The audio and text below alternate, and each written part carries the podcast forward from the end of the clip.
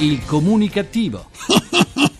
Perché l'ignoranza fa più male della cattiveria. Ideato e condotto da Igor Righetti. C'era una volta là dalle parti di chissà il paese dei bugiardi. Il paese In quel dei bugiardi. paese nessuno diceva, nessuno diceva la verità. Non chiamavano per nome nemmeno la cicoria.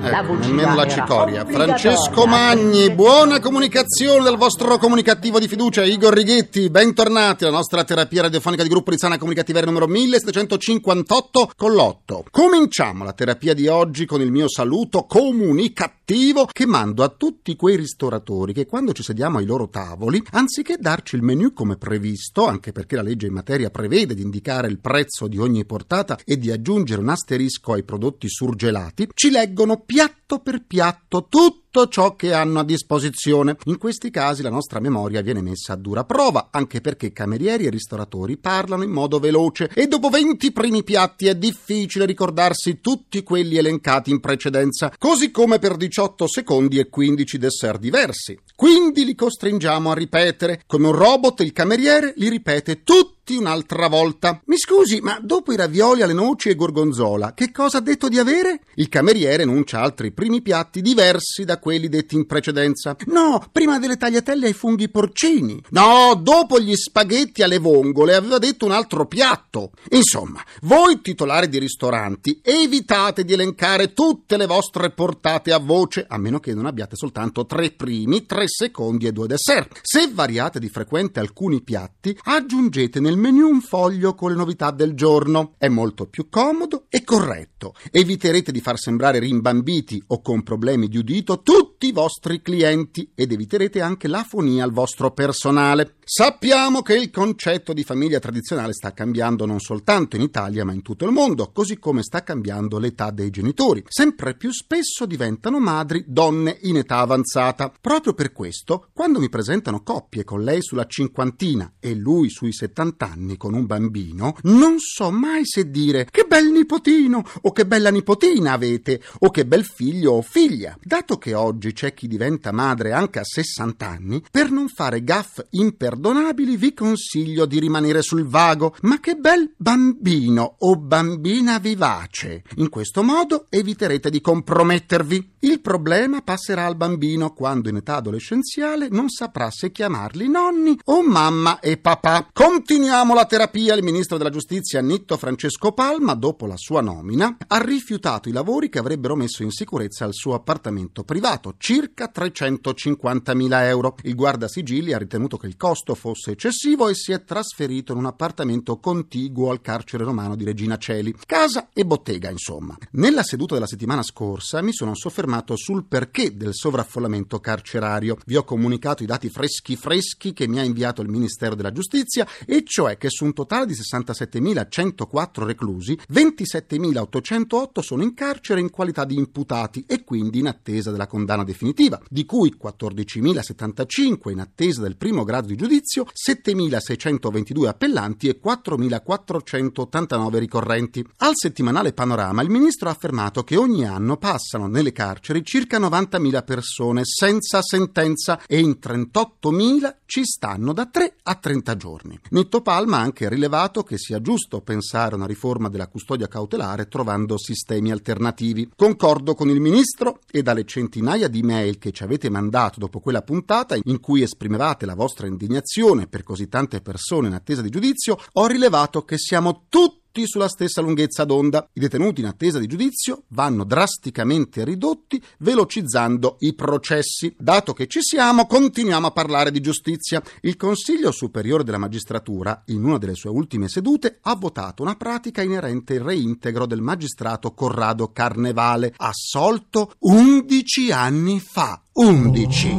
Sì. E vabbè, non fate così, lo sapete che la giustizia italiana ha tempi un po' lunghi. Dopo 11 anni dall'assoluzione lo hanno reintegrato. Ma non finisce qui, eh? No, no, no, no. È stato anche riconfermato in ruolo il presidente del Tribunale di Voghera, Fabrizio Poppi. Qui però i tempi lumaca della giustizia non hanno considerato che il 16 marzo scorso al presidente del Tribunale era stata accettata la domanda di pensionamento. Ma rifaccia il Birschi! Ma rifaccia il Birschi! Eh sì. Cambiamo argomento che è meglio. Il sindaco di San Pietro in Casale, in provincia di Bologna, Roberto Brunelli e l'assessore Pezzoli, dopo essersi iscritti al registro dei volontari, armati di macchina falciatrice e decespugliatore, hanno deciso di sistemare personalmente il parco del municipio. Tutti colpa del patto di stabilità, hanno spiegato, perché l'amministrazione comunale può contare su tre giardinieri, tre, che però in questo periodo sono tutti assenti per infortuni. Ci sono persone che cercano lavoro e gli enti locali non possono assumere nemmeno quando si trovano in emergenza, ha protestato il sindaco Brunelli. Signor sindaco, mi scusi però, eh? Mi scusi, avete tre giardinieri e tutti e tre sono fuori uso contemporaneamente? Ma che razza di piante avete nel vostro comune? Le piante carnivore? È stata aggredita da una pianta carnivora. Ormai tutto è made in China, fatto in Cina, anzi, non più. Ora è tutto fatto in PRC. Fate caso che cosa compare sui prodotti e sugli accessori che acquistate. I produttori cinesi sono furbi, sanno che in Occidente i loro articoli hanno molto spesso una percezione negativa di scarsa qualità. Quindi che cosa hanno fatto? Continuano a produrre di tutto di più, ma con l'etichetta Made in PRC. Quanti di voi si sono chiesti se PRC fosse un nuovo Stato o una nazione che non conoscevano? Invece PRC significa Repubblica Popolare Cinese, vale a dire Made in China. Sempre in Cina si torna. Nella comunicazione è sufficiente mettere una sigla e il prodotto ha un'altra percezione, ma la provenienza non cambia. È un brano Made in PRC. Sì. Beh, almeno questa volta ai produttori cinesi è andata male. Un tribunale sudafricano ha vietato al governo di comprare 11 milioni di preservativi cinesi perché considerati dalla corte troppo piccoli per i sudafricani. Oh. Eh sì, il governo aveva attribuito a una società sudafricana la facoltà di stipulare un contratto per importare milioni di preservativi dalla Cina, ma una società concorrente aveva fatto ricorso con questo argomento. I suoi preservativi sono più lunghi del 20% rispetto a quelli cinesi. I cinesi lo sappiamo, sono molto bravi a clonare tutto ciò che vedono, ma a quanto pare, a quanto pare questa volta non hanno preso le giuste misure dei sudafricani. Andiamo in Francia dove alcuni insegnanti hanno deciso di protestare contro le riforme dell'istruzione offrendosi come modelli per un calendario nel quale sono ritratti nudi davanti a cattedre e lavagne. Proclamiamo oggi che la scuola è nuda, hanno affermato i professori che denunciano l'abbandono da parte dello Stato della sua missione di servizio pubblico dell'istruzione. In Italia gli insegnanti non sono ancora arrivati a mettersi senza veli, una scelta probabilmente dettata dal buon senso e dal buon gusto, in quanto l'età anagrafica dei professori professori in Italia è molto alta e questo avrebbe potuto creare un altro slogan. Sì, al posto di corpo docente, corpo indecente. Per ascoltare o scaricare le puntate in podcast andate sul sito ilcomunicativo.rai.it per scambiarci un po' di sane comunicative vi aspettiamo sulla pagina Facebook del comunicativo facebook.com slash barra il comunicativo vai nonna c'è mia nonna su Facebook l'ha cambiato pure lui. C'è una certa, arrivata un po' dopo. Dalla pagina Facebook del Comunicativo oggi salutiamo Alessandro Angeletti, Sandro Sandren, Cristiano Boggi, Valeria Barizza, Franco GR Campus, Gianluigi Caruso, Vito Nutrix Mandolini e Fabrizio Leporini. Sempre sulla pagina Facebook del Comunicativo abbiamo lanciato un sondaggio. Anch'io ascolto il Comunicativo perché Ecco alcune vostre risposte. Paola Pierotti scrive: Giuro, me lo ha consigliato lo psicologo. David Pulis, perché sono maltese e invidiosissimo che a Malta siamo anni luce ad avere un programma così onesto e imparziale. Philly Filfrog scrive: Perché è sottile e arguto, un lusso di questi tempi, libera la mente. Lucio Freni dice: Un bel mattone in faccia al buonismo idiota imperante. Mentre per Cleo Patrizia Vindigni si va controcorrente senza andare in massa. Per Massimiliano Rallo, perché ho ancora un cervello attivo attivo. Per Angelo Loi sa intrattenere e insegnare la buona comunicazione. Tiziano Venti, la verità non mi fa paura. Per Giuseppe Celi fa bene alla salute anche della mente. Antonio Gigante, perché l'ironia sottile e ricercata stimola l'intelletto e il ragionamento. Grazie a tutti voi comunicativi, continuate a scriverci perché ascoltate il comunicativo. Parliamo ora di edutainment, apprendere divertendosi. C'è un nuovo termine che si sta facendo strada, edutainment, un neologismo anglosassone nato dalla fusione fusione delle parole educational, educativo, e entertainment, divertimento. Lo potremmo tradurre divertimento educativo, una forma istituita per educare divertendo. Diceva il grande sociologo della comunicazione McLuhan, coloro che fanno distinzione tra intrattenimento ed educazione forse non sanno che l'educazione deve essere divertente e il divertimento deve essere educativo. All'inizio, grazie alla didattica, il termine edutainment si riferiva soprattutto a quelle particolari forme di gioco che consentivano di imparare divertendosi. Ora il concetto si è allargato. Con edutainment si intende una forma qualsiasi di gioco e intrattenimento che possa educare, far imparare e far socializzare gli utenti attraverso varie forme come i videogiochi, i software, ma anche i film, la musica e i programmi radiotelevisivi. Un approccio che aiuta l'apprendimento e l'assimilazione dei contenuti. Gli ultimi nati della famiglia dell'edutainment sono i software. L'utilizzo dei mezzi informatici nelle scuole, anche in Italia, ha permesso la diffusione di questo tipo di educazione, specie nelle scuole primarie. L'edutainment rappresenta anche una delle nuove frontiere della formazione nelle aziende, attraverso l'interattività e la multimedialità. E allora andiamo a parlarne con i nostri ospiti questo pomeriggio.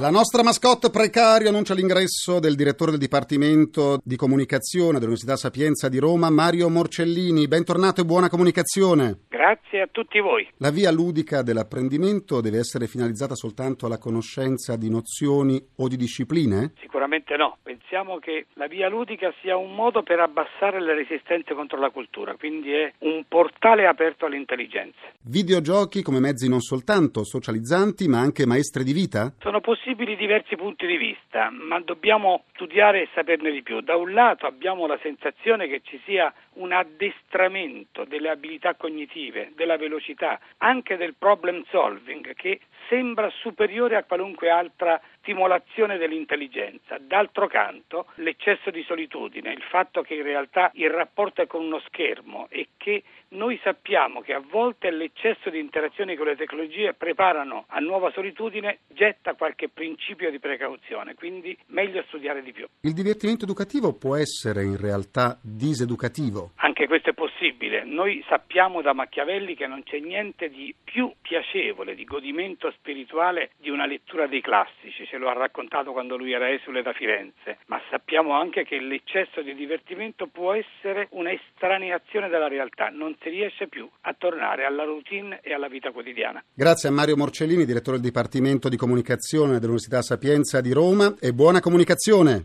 A tutti buona comunicazione. Il barrito della nostra mascotte precario ci comunica l'arrivo del fondatore e amministratore delegato di Zeranta Edutainment, Iader Giraldi. Buona comunicazione. Buona comunicazione a tutti. Quali sono i tipi di intrattenimento grazie ai quali dipendenti e dirigenti d'azienda possono apprendere nuove metodologie di lavoro senza annoiarsi? È finito oramai il tempo della tortura dei dipendenti, quando li portavano a fare rafting in barca a vela piuttosto che a solitari percorsi in, in, località poco interessanti. O camminare sui carboni ardenti. Eh? Sì, ecco, queste eh? cose veramente è meglio non pensarci. Ora, Devo dire che le aziende, secondo me, stanno utilizzando la dimensione educational in modo più intelligente e utilizzano dal teatro d'impresa, quindi il teatro, come grande strumento di formazione, di autoformazione, ma anche di formazione degli individui. C'è la possibilità di lavorare sul cinema, quindi realizzare dei corti piuttosto che delle serie televisive autoprodotte da parte dei dipendenti, sempre con la collaborazione di professionisti, come peraltro devo dire che spesso si lavora anche con i giochi di ruolo e quindi anche sull'organizzazione di veri e propri game gaming che consentono ai dipendenti di divertirsi interpretando se stessi o prevedere situazioni che possono accadere. Parliamo di teledidattica. Quando, come e da chi viene utilizzata? Quasi tutte le grandi corporate multinazionali estere, ma anche italiane, ormai hanno adottato dei sistemi per cui alcuni momenti di formazione vengono fatti semplicemente guardando in internet con dei collegamenti, dei video e anche qui video che possono essere più di tipo tradizionale, tipo interviste di persone che vivono già già quel tipo di competenza o mestiere, oppure anche delle vere e proprie fiction che ti raccontano come puoi svolgere il tuo lavoro e gestire le complessità anche in modo diverso rispetto a quello che è il quotidiano. Quali sono le migliori risorse risorse per apprendere giocando tra le numerose proposte di prodotti edutainment che la rete offre? In Italia la rete non è che offre un granché per l'apprendimento, però ad esempio soprattutto in Inghilterra ci sono dei sistemi molto interessanti. Diciamo che quello che secondo me è più interessante è la game fiction, cioè a un certo punto si sono sviluppati dei fiction game interattivi che consentono di poter sperimentare dei dialoghi, non so, tra un venditore e il suo cliente. Poi davvero è un mondo molto interessante, è quello del videogioco che non viene utilizzato prettamente ancora dalle aziende, però ci sono dei videogiochi di alta classe, diciamo, dove per accedere tu devi avere la tua carta di credito sostanzialmente sì. e dove entri veramente in un emisfero parallelo dove tu ti puoi sperimentare con altre, con una comunità, pensa ce n'è uno bellissimo, adesso non faccio il nome per non fare pubblicità, però ci sono 600.000 persone iscritte. Io ho un manager che conosco che fa formazione di studia inglese, studia tecniche di negoziazione e anche di gestione dello stress, vivendo una vita parallela e considera che lui ha 20.000 euro investiti in quel gioco e se per caso nel gioco venisse ucciso perde quei soldi, quindi è anche un modo per scaricare le tensioni, è una cosa molto curiosa. Grazie a Iader Giraldi, fondatore e amministratore delegato di Zeranta Edutainment e buona comunicazione. Buona comunicazione a tutti voi.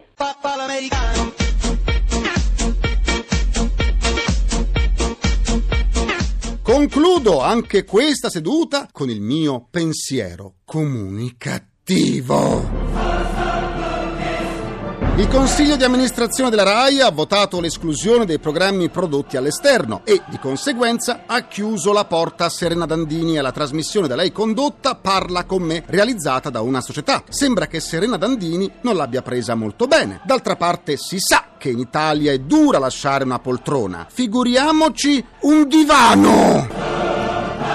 Ringrazio i miei implacabili complici Vittorio Rapi, Walter Ghetti, Carla Pagliai e Massimo Curti. Un ringraziamento a Francesco Acuri. Alla console tra i folletti! Tra i folletti, folletti! c'è Gianni Fazio. La terapia quotidiana del comunicativo tornerà domani sempre alle 17.20 e sempre su Radio 1. E mi raccomando, non smettete mai di farvi domande e di cercare le risposte. Buona comunicazione dal vostro portatore strano di comunicativeria, Igor Righetti. Grazie e buona serata domani. Il comunicativo. Perché l'ignoranza fa più male della cattiveria. Ideato e condotto da Igor Righetti.